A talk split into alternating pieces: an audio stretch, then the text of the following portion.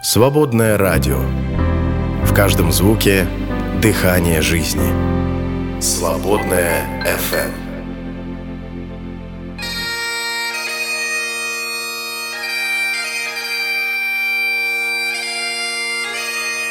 Дары реформации –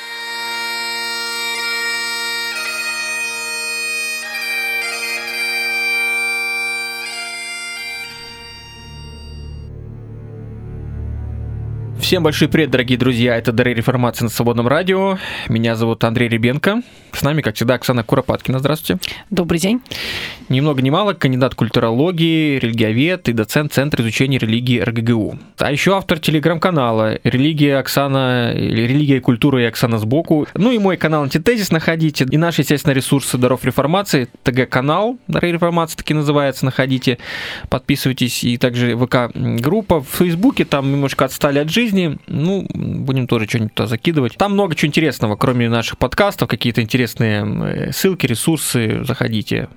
Ну и наши подкасты слушайте на свободном радио. Мы продолжаем наш цикл э, таких церковных тем. В прошлый раз у нас была тема...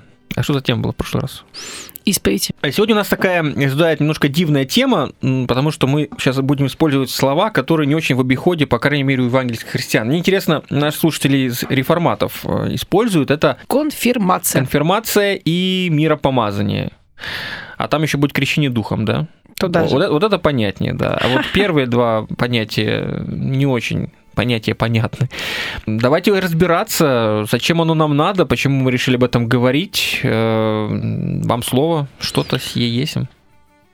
Миропомазание по восточной традиции и конфирмация по западной традиции – это таинство, которое идет после крещения, э, и его смысл – это передача благодати Святого Духа человеку для того, чтобы а, он в своей жизни возрастал во Христе. Конфирмация, сразу могу сказать, есть в ряде протестантских деноминаций, но, конечно же, там, где есть крещение детей, то есть там, где а, есть некий зазор между бессознательным крещением и сознательным принятием Христа по вере, там есть конфирмация. Это у нас лютеране, англикане и Лютера... реформаты. Лютеране, англикане, воду. Так, ну все-таки нет. А, лютеранство и англиканство. Вот. Лютеранство, лютеранстве и англиканстве. Ну разве реформаты не крестят детей? Пресвитериане а, те же? Реформаты и пресвитериане, да, крестят детей. Вот. Но что-то я засомневалась, есть ли у них конфирмация. А, я Нет, об этом не слышала, мы говорили да, о, те, о том, кто крестит детей, да. А, они крестят детей, да. Вопрос, да. все ли конфирмацией занимаются?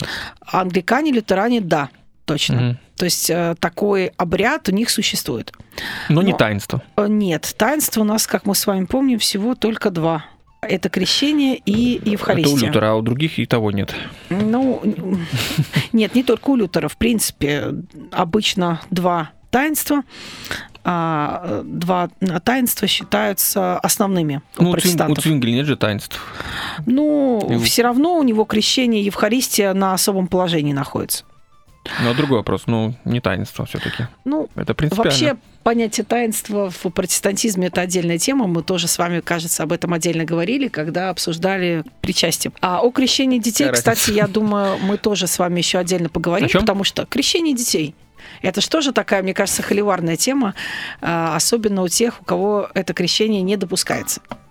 То есть крещение возможно только по вере или крещение возможно там по вере родителей и крестных. Кстати, сразу могу в качестве заброски на следующий раз сказать, что институт крестных родителей есть в ряде протестантских деноминаций. Но там, где есть крещение детей, а, нередко бывает и институт крестных родителей.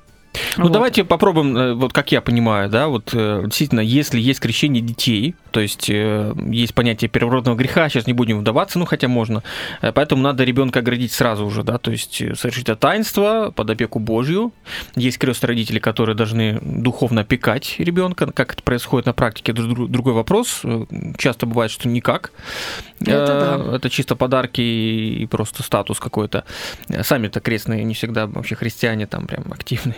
Это да. Вот. А, но э, вот если баптист скажет, а как же так, как осознательный возраст, надо же прийти к вере. Вот, собственно, есть вот такой компромиссный вариант. Да, ребенка мы крестили, но это не, не конец истории. Потом, вот, собственно, когда ребенок возрастает, там разный, наверное, возраст, там разный, как говорится, ценз возрастной. Подростковый возраст. Подростковый, опять-таки, да. там во время может быть растянуто, э, разное понимание. Ну, собственно, происходит э, то, что баптист крестит, то, э, не знаю, лютеранин будет э, вот это совершать миропомазание или конфирмацию. И католик тоже, потому что конфирмация угу. и в католической ну, церкви да, да. тоже разведена по сравнению с э, крещением. То есть это, по сути, вот если вопрос... Это инициация человека, то есть он становится полноценным членом церкви только после конфирмации. Да, то есть вот э, такой вариант, э, не знаю, устроят ли наши слушатели, что вот смотрите, крестим детей, крестим, но потом не бросаем, потом нужно подтвердить, как говорится, уже в взрослом возрасте вот свой статус. Сознательность их веры, да. да. В православии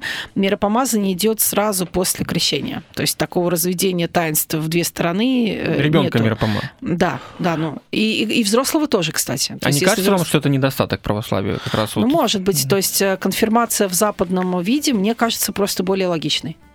Вот видите, как? Да. Ну, Находим там и видите, слабые места православия. Ну так а чё ж? У всех есть слабые места, почему у православных их не должно быть? Ну, это такое серьезное, я скажу, место, потому что это прям связано с жизнью человека. Так, конечно, а такая... Это не какой-то нюансик такой, знаете, там где-нибудь Нет, ну это проблема. Это проблема какой кстати, смысл это отрицать? Кстати, вот у нас, как правило, как раз-то большая вот в этом плане претензия к православию, что вот это приносное христианство. Вот детей понакрестили там, всех все православные, дальше не пойми чего, и нет какого-то вот этого момента, да, вот фактически... Э, Принятие сознательного Ну да, поверья. по сути, это можно назвать и рождением свыше, кстати, я думаю, Петр Мещеринов, отец, он скажет, вот, вот это тебе и вот в взрослом возрасте рождение свыше. Ну, Может, общем, этому да. он и учит, возможно, своих прихожан христиан, э, кто, кто, кто стремится к христианству. А, а, а, но этого, к сожалению, нет. Увы. Угу. Это есть, так, есть такая проблема. Ну, э, надо, наверное, начать сначала, то есть откуда, э, откуда это таинство взялось. Изначально идея особой благодати Святого Духа была в Деянии апостолов. В Деяниях апостолов, где мы знаем о практике крещения Святым Духом. А, апостолы возлагали руки, молились э, за христиан, и христиане впервые начинали говорить на языках. О, да. А, крещение Святым Духом э, до сих пор э, важная практика у пятидесятников, и я думаю, что применительно конфирмации вполне логично как-то, а, ну не то чтобы полностью отождествить конфирмацию с крещением Святым Духом, однако по сути, это очень похожие вещи. То есть через крещение Святым Духом его основная идея – это передача благодати Святого Духа, который как раз меняет человеческое сердце, способствует возрастанию в духе. А таинство в исторических церквях, а, связанное с э, таинством миропомазания или конфирмации у католиков, оно связано с э, тем же самым, с идеей передачи благодати Святого Духа. Вот так мы видим это таинство в апостольской церкви, и есть его реконструкция у 50 пятидесятников, который так и называется «Крещение Святым Духом». А, у пятидесятников, сразу уж раз про них заговорили, а, есть а, разное понимание, разная трактовка, как, насколько это обязательно, во-первых, Многие считают, что прям вот для спасения без этого нельзя. Но кто-то считает, относится к этому более спокойно и считает, что это важное дело, но не прям вот, что, что ты без него не спасешься.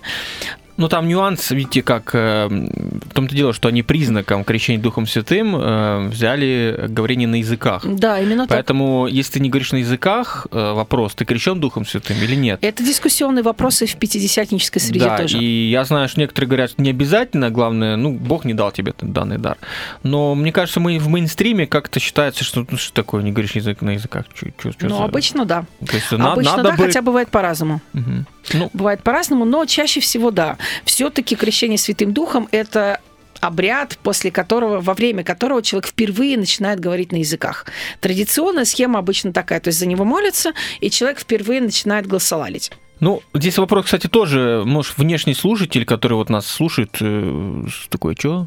Языки, что за языки, зачем, чего, почему. То есть, ну, про голосовали, одно... мне кажется, многие слышали, но давайте поясним. Одно дело просто смотреть сейчас вот, э, когда это для проповеди нужно было, когда вот заговорил как будто бы Петр и апостолы на тех языках, на речах, которые были вот в обиходе вот в день Пятидесятницы, да? Да.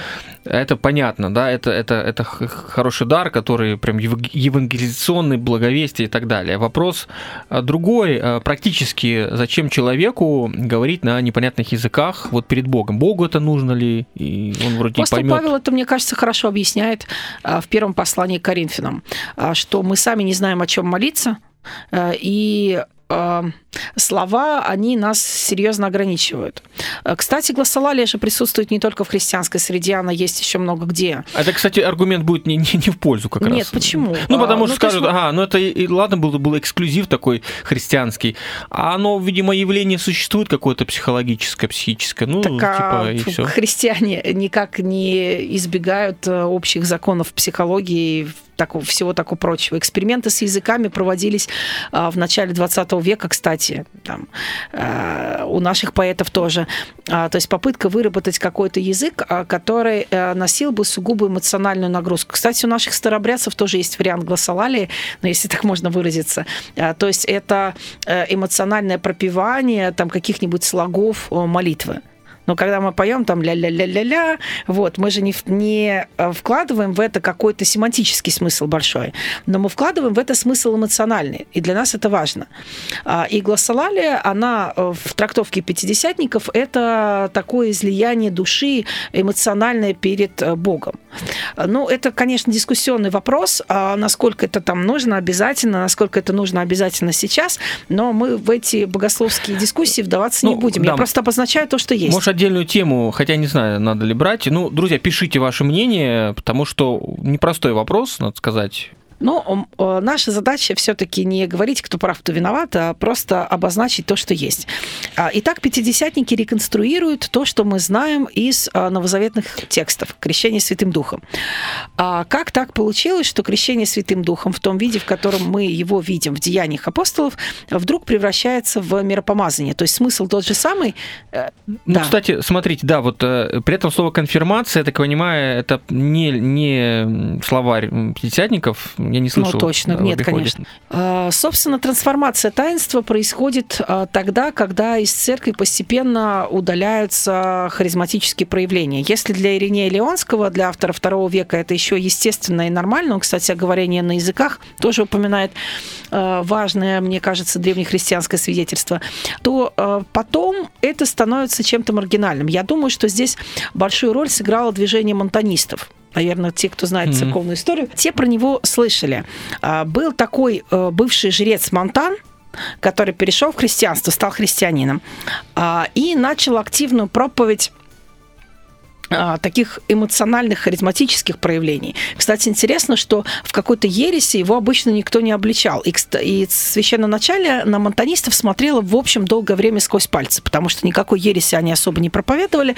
Но вот а, эмоционально-чувственное постижение Бога для них было важно. Кстати, там вокруг Монтана было много женщин.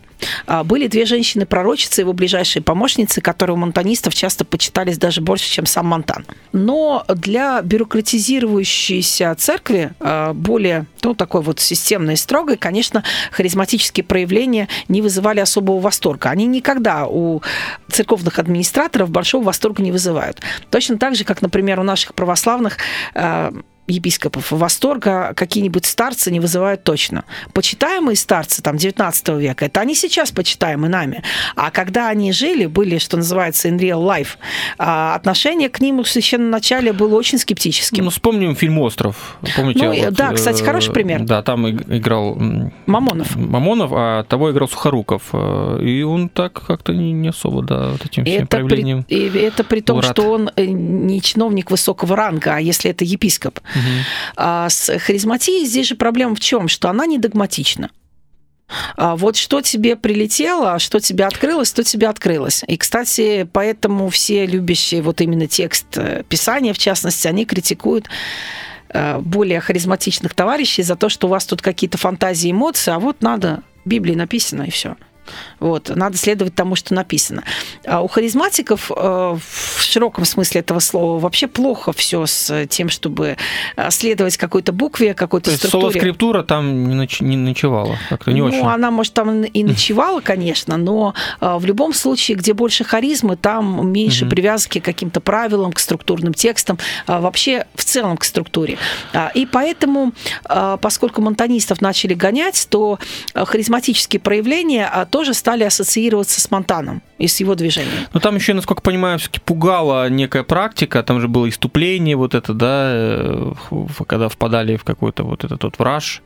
Это же тоже присутствовало, да, по сути, такое а, собрание да, но... пятидесятническое, похоже а, где-то. Да, но это... Это отпугивает многих, надо сказать. Ну, это об этом и апостол Павел да, говорил, пишет, что... что... Лучше вам, да, не, не шуметь особо. Ну, или а чтобы, был, придет... чтобы был толкователь, mm-hmm. во всяком случае. И постепенно эта практика отходит э, в прошлое, вот. Э, и мы видим уже в третьем веке свидетельство Киприана Карфагенского. Он говорит об особом освящении масла, которое используется для передачи благодати Святого Духа. То есть как раз по времени совпадает. Да? То есть э, движение Монтана, его отторжение постепенной церковью, прежде всего церковным институтом, именно вот епископатом, вот, и поиска каких-то других менее экспрессивных форм.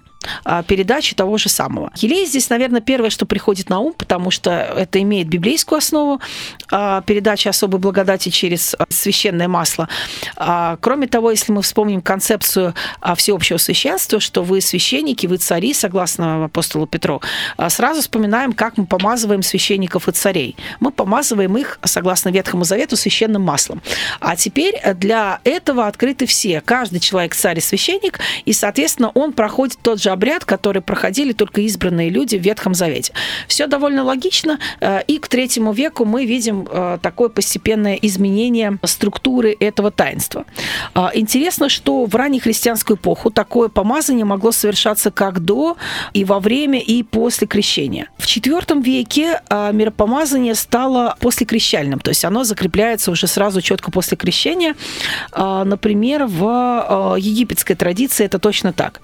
С конца конца IV века совершение миропомазания именно после крещения становится повсеместной традицией вообще во всех, а, во всех а, церквях. По правилам, совершителями миропомазания могли быть епископы и священники, но не диаконы. То есть а, с древнехристианской эпохи начинается закрепление этого обряда как таинства, а, которое совершают только а, священнослужители, начиная со второго ранга собственно, вторым таинством, э, это становится довольно э, рано. Дальше следует сказать о расхождениях, наверное, в э, самой идее точнее, не в самой идее, а в подаче этого таинства в западной и в восточной традиции. В восточной традиции, как я уже говорила, миропомазание после крещальное. То есть идея в том, что человек а, получает крещение, прощение грехов во время крещения, а, и сразу же, сразу же он получает благодать Святого Духа а, для того, чтобы быть добрым христианином. В католической церкви, западной в католической церкви, это дело называется по латыни конфирмацией, что, кстати, означает конфирмацию – это подтверждение – да, как бы это подтверждение твоего статуса как человека, который принимает крещение. Любопытно, что если крещение принимает взрослый человек, то он крестится, а, принимает а, конфирмацию таинства миропомазания по-нашему, а, и сразу же он причащается. То есть у него все три таинства сразу. Если крести, крестится ребенок, то тогда конфирмация происходит в более позднем возрасте, это 12-16 лет, везде по-разному. И любопытно, что конфирмация считается очень таким важным событием. Это настоящая инициация э, человека. Он готовится перед этим, то есть по правилам католической церкви положено полгода катехизации. катехизации. Я сразу вспоминаю фильм про католиков-традиционалистов. Фильм называется «Крестный путь», э, снят в Германии в 2013 году. Интересный, хороший фильм. Кстати, титулованный какую-то награду он получил какого-то из э, фестивалей категории А. Так вот, а, там начало – это прохождение подростками конфирмации, э, катехизации перед конфирмацией. После прохождения такой подготовки э, человек в торжественной обстановке принимает, принимает миропомазание. А, любопытно, что его ординарным совершителем должен быть епископ. Вот в отличие от восточной традиции, где нормально, естественно, что миропомазание совершает священник, западная традиция выделяет все-таки епископа епископа. И после молитвы епископ надевает митру, помазывает пальцем лоб а, человека, которого он конфирмирует. А, соответственно, после этого его инициация совершена. После конфирмации часто в традиционных семьях такой особый праздник даже проводится. Чем-то похоже на бар-мицву а, или на Батмисву. А, я вспоминаю совершенно секулярный сериал, который называется «Ривердейл». Это один из моих любимых а, подростковых сериалов. И там одна из героинь имеет итальянское происхождение. Ее отец итальянец, соответственно, по традиции они являются католиками.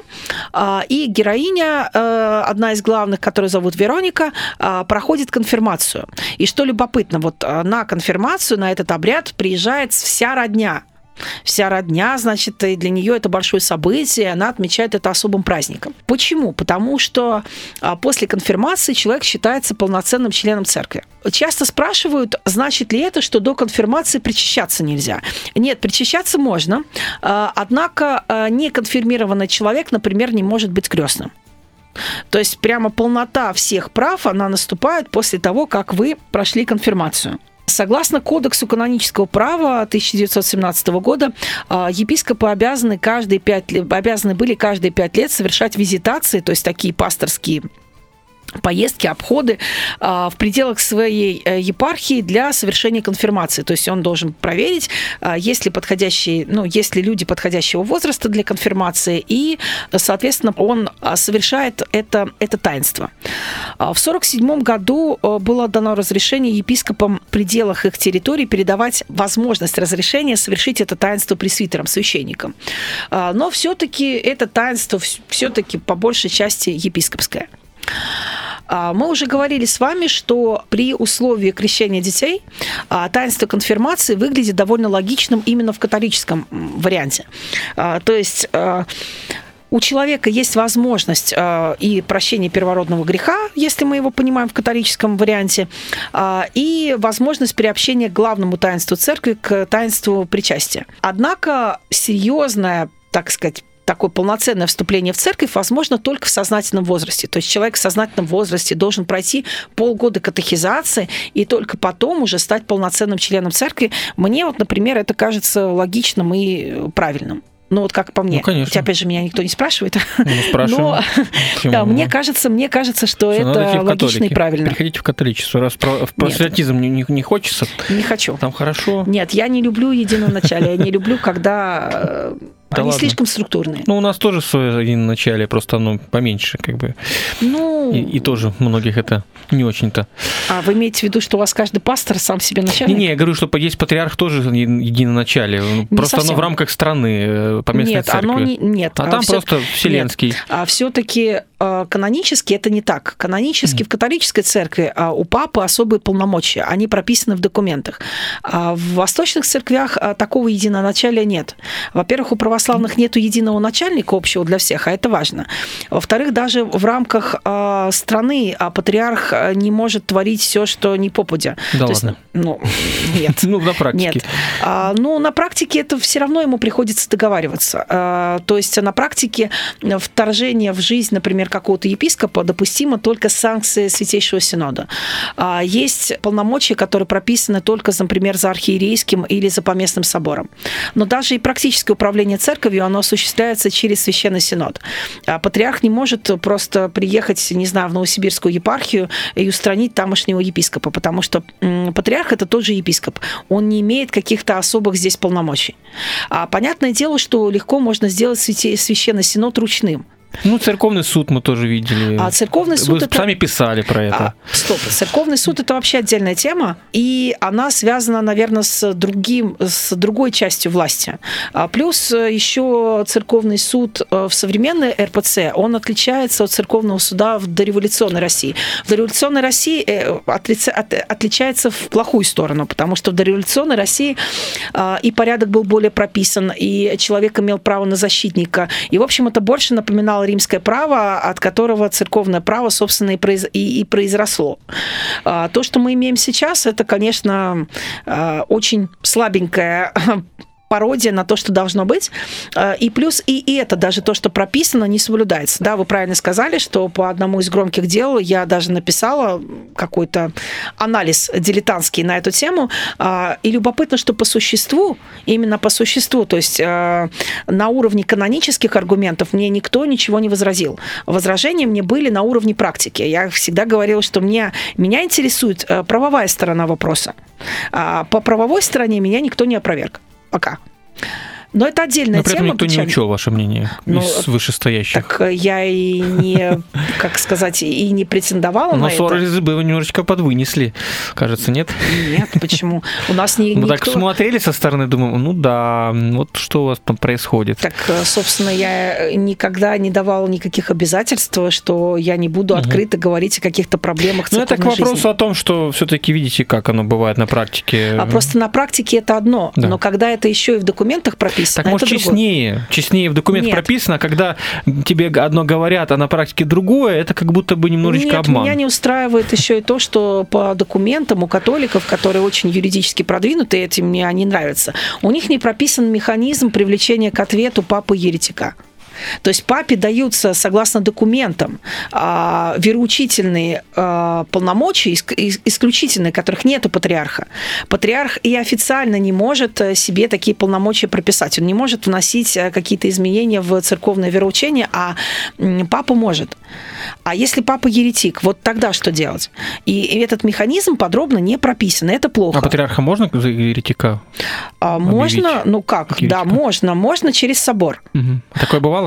Ну, патриарха Никона не изложили, mm-hmm. правда, не за ересь, а, но тем не менее, не, скажем так, а, неизложение патриарха в принципе возможно. История такие примеры знала. Mm-hmm. Не изложить римского папу крайне затруднительно, хотя бы по той причине, что даже чисто юридически папа находится над собором. А в православной традиции все-таки собор находится над ну, патриархом. В сериале «Молодой папа» мы видели, там варианты были другие, как папу устранить. А, да, но они не правовые. Ну, понятно.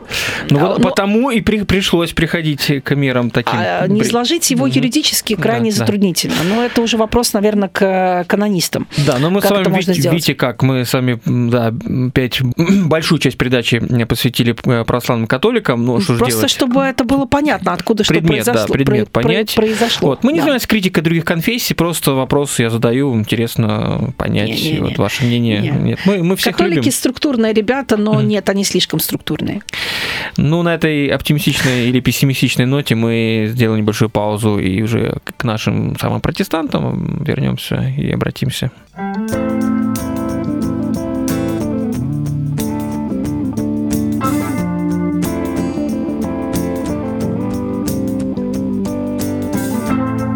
Is it getting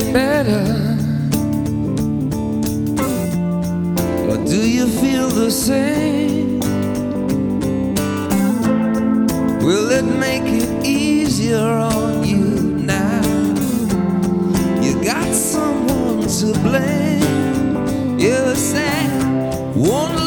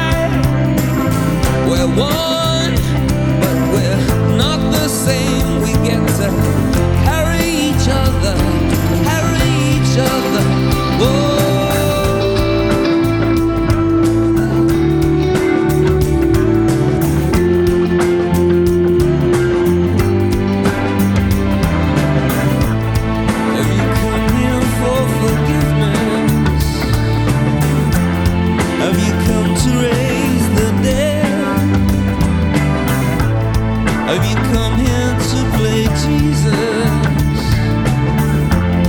to the leper?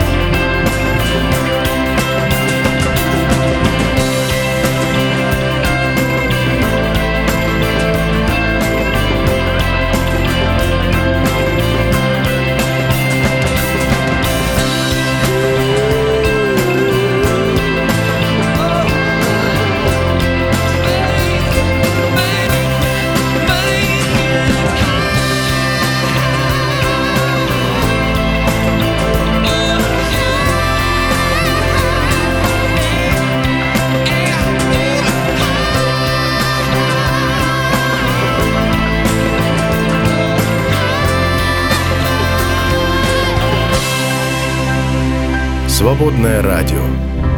В каждом звуке дыхание жизни. Свободное FM.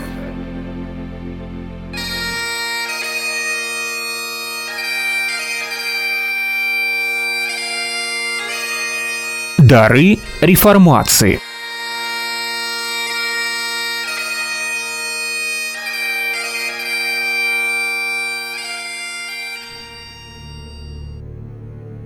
Продолжаем. Дары реформации. Э, сегодня такая непростая тема.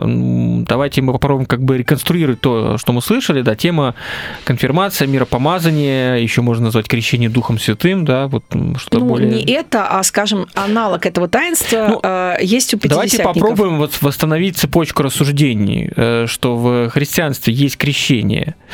Это там для кого-то таинство, для кого-то обряд, но ну, очень важный. То есть точка входа в церковь, по сути, да. для, для многих, да.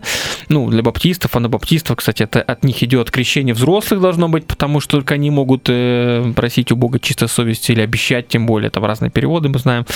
Но неважно.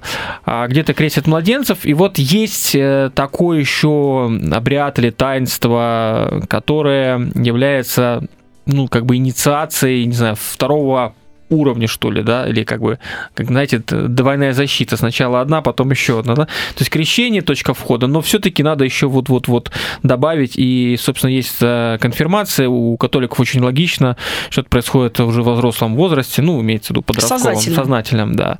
Тоже такое по понятию растяжимое.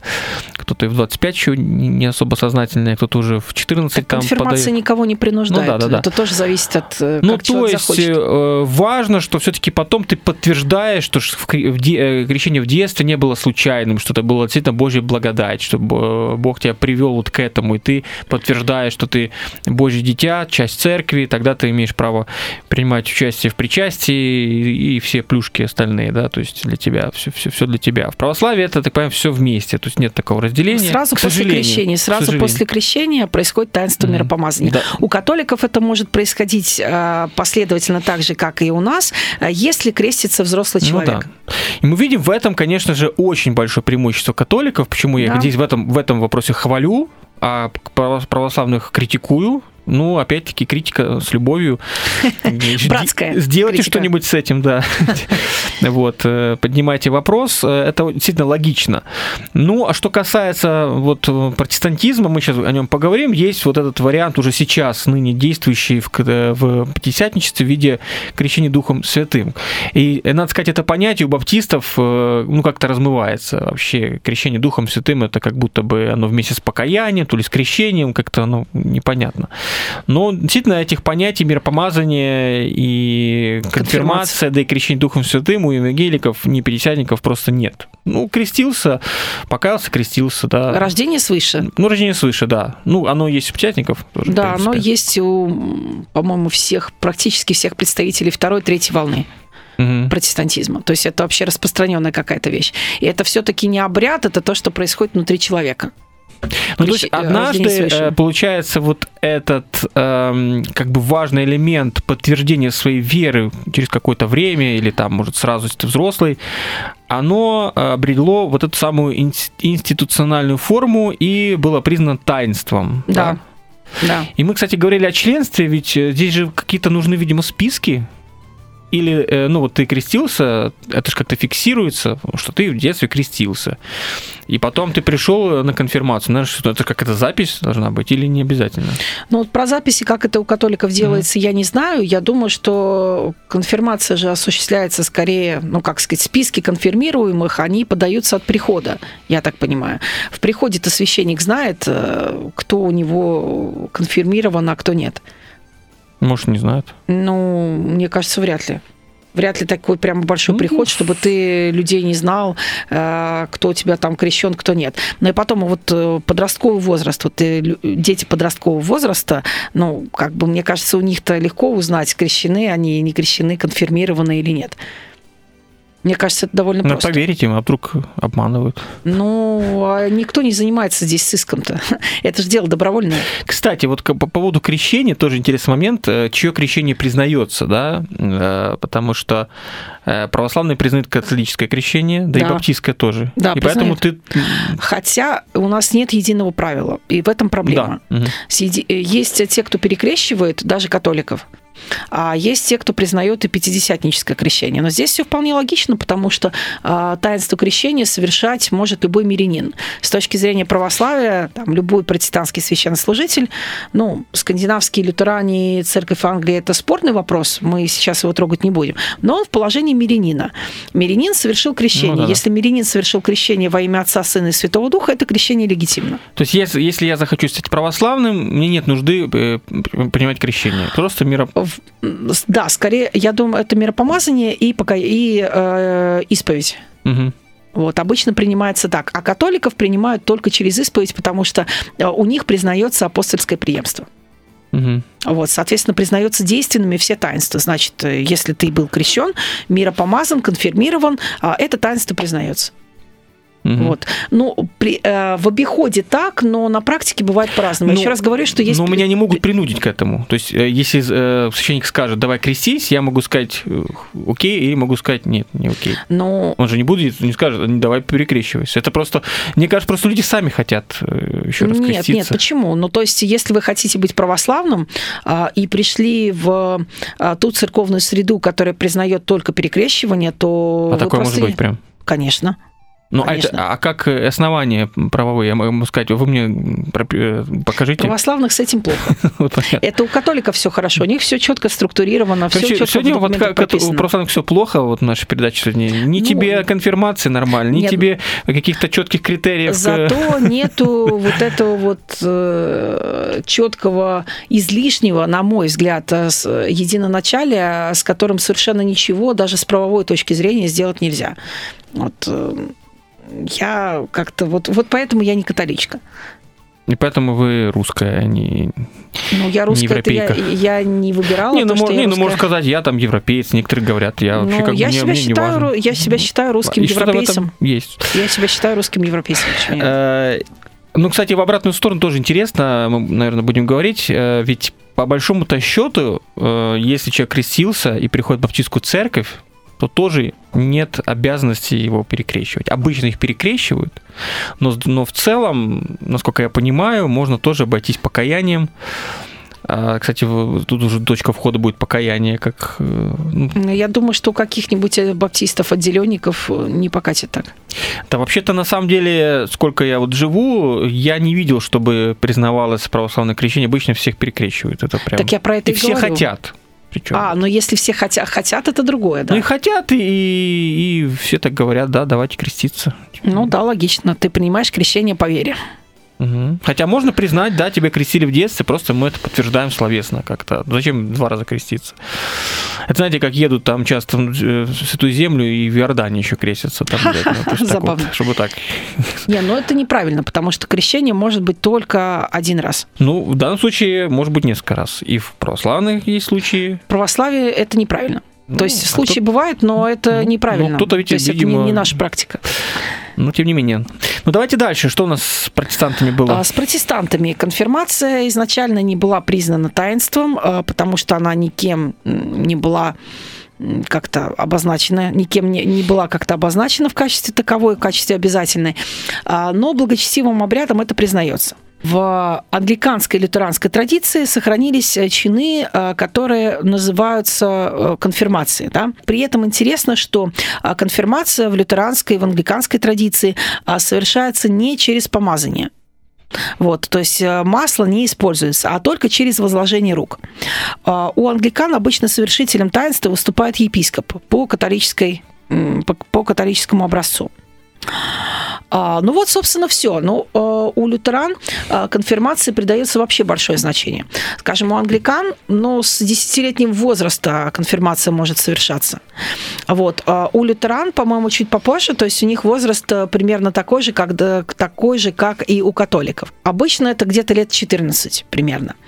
А с конфирмацией у лютеран мне сразу вспоминается известный эпизод 18 века, когда в Дании королем стал человек, придерживающийся пиетистского подхода король-пиетист, а, который исповедовал идею рождения свыше и а, сознательной практической христианской жизни. А, так вот, он издал указ, согласно которому до 14-летнего возраста все подростки на территории его страны должны были уметь читать и писать. Почему? Потому что как ты можешь подтвердить свою веру, если ты лично не читал Библию? И это было стимулом для развития образования. А, и в частности а, на территории Исландии. В, тот, в то время она входила в состав Дании в качестве ее провинции. Э, и э, как раз э, датские миссионеры, просветители немало сделали для популяризации школьного образования, для исландских детей. И для меня, например, было так удивительно, что в этих школах читались, читалась религиозная литература, то есть Библия и сочинения разных авторов благочестивых. Но первое, что там поощрялось, это споры. То есть вы должны были спорить, вы должны были отстаивать свою точку зрения. Тот, кто лучше всего к споре участвовал, участвовал в дискуссии, тот получал высокие баллы. То есть я думаю, что и сейчас, 21 век, никто особо дискуссии не хочет. Вот. Всем главное это проповедовать. Вот. А здесь другой подход. И это способствовало тому, что а, дети, детям стало интересно, дети стали, стали ходить в школы, а, и Исландия в конце 18 века практически вся уже была грамотной. А произошло это, вот еще раз возвращаясь к началу, благодаря указу датского короля. И связано это было именно с конфирмацией. И именно с его смыслом, а, с ее смыслом, что конфирмация – это подтверждение веры. Нечего тебе подтверждать, нет у тебя истинной веры, если ты не можешь э, просто технически читать Священное Писание. Вот, мне кажется, хороший эпизод, а, который показывает пользу конфирмации. Ну, то есть это как, как какая-то должна быть у человека подготовка, что-то он должен сделать для того, чтобы стать полноценным членом церкви. Но здесь, опять же, лютеране э, и англикане следуют в русле э, западной католической традиции. Ну и, наверное, последнее, что хотелось бы сказать на эту тему, что есть а, похожий по смыслу обряд в такой деноминации, как Новоапостольская церковь. Не знаю. Что мы сейчас стали упоминать. Ну, просто она к слову приходится. Знаете, я последний раз где-то в 90 каком-то там, может, девятом, э, когда в Киев э, попал впервые, вот там, говорю, вот Новопольская церковь какая-то вообще лютая секта жесткая, вот такие ассоциации из прошлого. При этом она, у нее давняя история, да? Давняя история нет? со второй половины 19 века. Я-то думал, что-нибудь новенькое такое прям. Нет, нет, нет, они с 19, ну как новенькое, то есть протестантов многое не очень новенькое, прямо скажем. Но вторая половина 19 века это тогда же, когда окончательно оформилась деноминация адвентистов седьмого дня. Так что они в этом смысле плюс-минус а, ровесники. И в Новоапостольской церкви а, есть обряд а, таинства. Точнее, у них, кстати, вот в Апостольской церкви как раз три таинства. Крещение, Евхаристия и запечатление Святым Духом. Это таинство может совершать только исключительно апостол. То есть, например, там, священник или епископ это таинство не совершает, совершает только апостол. А, и происходит это через а, возложение рук а, с молитвой и благословением. Вот, то есть апостол возлагает руки на вас, молится, благословляет, и через его руки передается благодать Святого Духа как считается. Вот. И это тоже обязательное таинство для того, чтобы быть полноценным христианином. Ну, такая, мне кажется, некоторая отсылка к а, епископской традиции а, западного разлива. Вот, то есть таинство совершает. Ну, апостол в Новоапостольской церкви – это как высокопоставленный иерарх. Это же не харизматическая должность, а должность, так сказать, бюрократическая. Вы были священник, потом епископ, потом апостол, потом, если повезет, окружной апостол, а потом первый апостол, как глава всей новоапостольской церкви. Равноапостол. Не, равноапостольные это только у нас есть, у православных. Не доросли еще немножко. Вот, ну типа того, да. А, вот такое многообразие есть а, такого обряда. Но мне кажется, он довольно важным. А, то есть крещение это как рождение человека, а его э, духовное оснащение, мне кажется, это немножко другое. И такая духовная поддержка, передача благодати Святого Духа, она, мне кажется, вполне оправданной и естественной. Ну, я уже сказала, что а, при наличии крещения детей а, западная традиция разведения, конфирмации и а, крещения, мне кажется, естественной и логичной что это, см... это правильно. В да. этом смысле, да. То есть получается, что а, западная церковь, она а, убирает э, часть возражений с противников а, детского точнее сказать, она а, сохраняет посыл, что а, мы детей не отрываем от церкви, от благодатной жизни церкви, от таинства Евхаристии. Евхаристию можно, ну, как бы причащаться можно и без конфирмации, в принципе, там, ребенку. Вот. А он сохраняется в церкви, он является ее членом, а, у него, ему прощается первородный грех, а, но при этом вот это сохраняется, то же самое, что есть и у православных, ну, плюс-минус. Но при этом еще и э, человеку дается возможность э, критически как-то осмыслить свою веру и понять, ты как бы вот остаешься в католической церкви как ее сознательный член или все-таки нет. Полгода катехизации, мне тоже кажется, это правильно. То есть э, должны быть какие-то занятия, какая-то подготовка для окончательной инициации, чтобы у тебя было какое-то представление обучения церкви в конце концов. Это очень полезно и очень правильно. А, это не растягивается на годы, для подростков это было бы тяжко, но вместе с тем это не 2-3 занятия. Полгода, мне кажется, идеально. Вот. Но это как по мне. Да, можно согласиться. Но видите, баптисту непонятно, зачем оно нужно, если мы и так крестим э, уже людей взрослых, поэтому ну, есть покаяние, есть крещение, и все. Ну да, но так у вас нет крещения детей. Ну да, да. Вот. Ну поэтому это, да, актуально тех, кто крестит детей. Э, ну, возможно, опять-таки плетятничество, как некая форма иная, вот тоже некого еще дополнительного, скажем так, какого-то подтверждения, не знаю, э, то, что человек является детем Божьим, да, Дух Святой снисходит на человека. Ну да, и это прямая реконструкция того, что в Деяниях апостолов написано, это тоже важно, мне кажется, подчеркнуть. То есть в исторических-то церквях сама форма, она трансформировалась по причинам, которые я обозначила. А пятидесятники, они берут ту форму, которая есть в Новом Завете. Прям ну, эпизод, ставил. скажем, эпизод. Ну, да, да, да. Я сейчас говорю, сквозной какой-то линии, там, чтобы это много так говорилось, что прям так супер важно, этого как будто бы нет. Но это говорится Но... все-таки не разово, это тоже правда. То есть нигде это прямо э, не говорится, что вот всякая проповедь апостолов, она этим сопровождалась, но несколько отсылок на это есть. То есть ну, она не единичная, там, не один, не два раза. Ну, вот. Э, это все-таки, видимо, для церкви было важно, но не центрально. Все-таки ну, да. центральным было действительно там принятие крещения по вере. Ну, там сопровождалось другими чудесами, видимо, вы говорили про харизматическое, угу. и даже воскресение было, воскрешение, было, да, исцеление, да, да. там, ну и так далее. Вот, как-то получается, что что-то одно так берется, хотя стараются тоже там проводить практики исцеления и прочие, прочие вещи. У пятидесятников есть служение исцеления, да, но то есть не, они в этом смысле логичны. Не везде, и не всегда оно эффективно. Ну, короче, все тоже по-разному. Там где-то прям акцент, а где-то я, например, не наблюдал вот на каких-то слет молодежный, там на языках, пожалуйста, пожалуйста, чтобы кого-то там исцеляли, что-то не было. Поэтому тут тоже так, по-всякому. Вот. Ну что, друзья, пишите, насколько вы считаете это важно, актуально. Может, не хватает вот нам такого. Может, хотели бы добавить, скажем. Вот, приходите на церковный совет, вашу церковь, скажите, давайте мы еще конфирмацию прибавим, миропомазание. Ну да. да, да. Вот пускай без гласолали, если вам не нравится, ну, может, какими-то другими признаками или без признаков.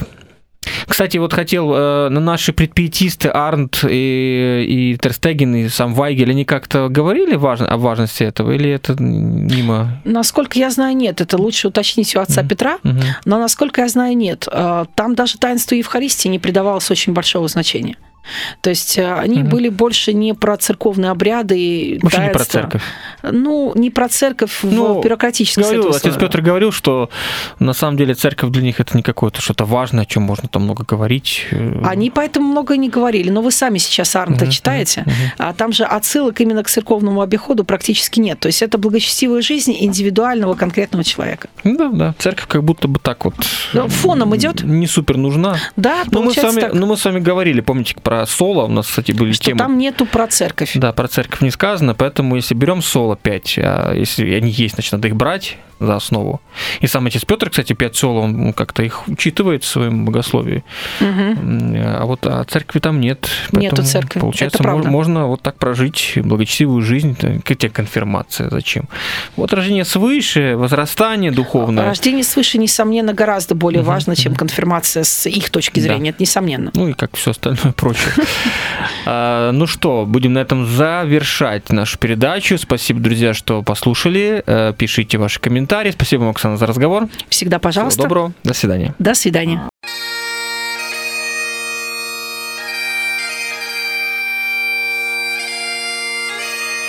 Дары реформации.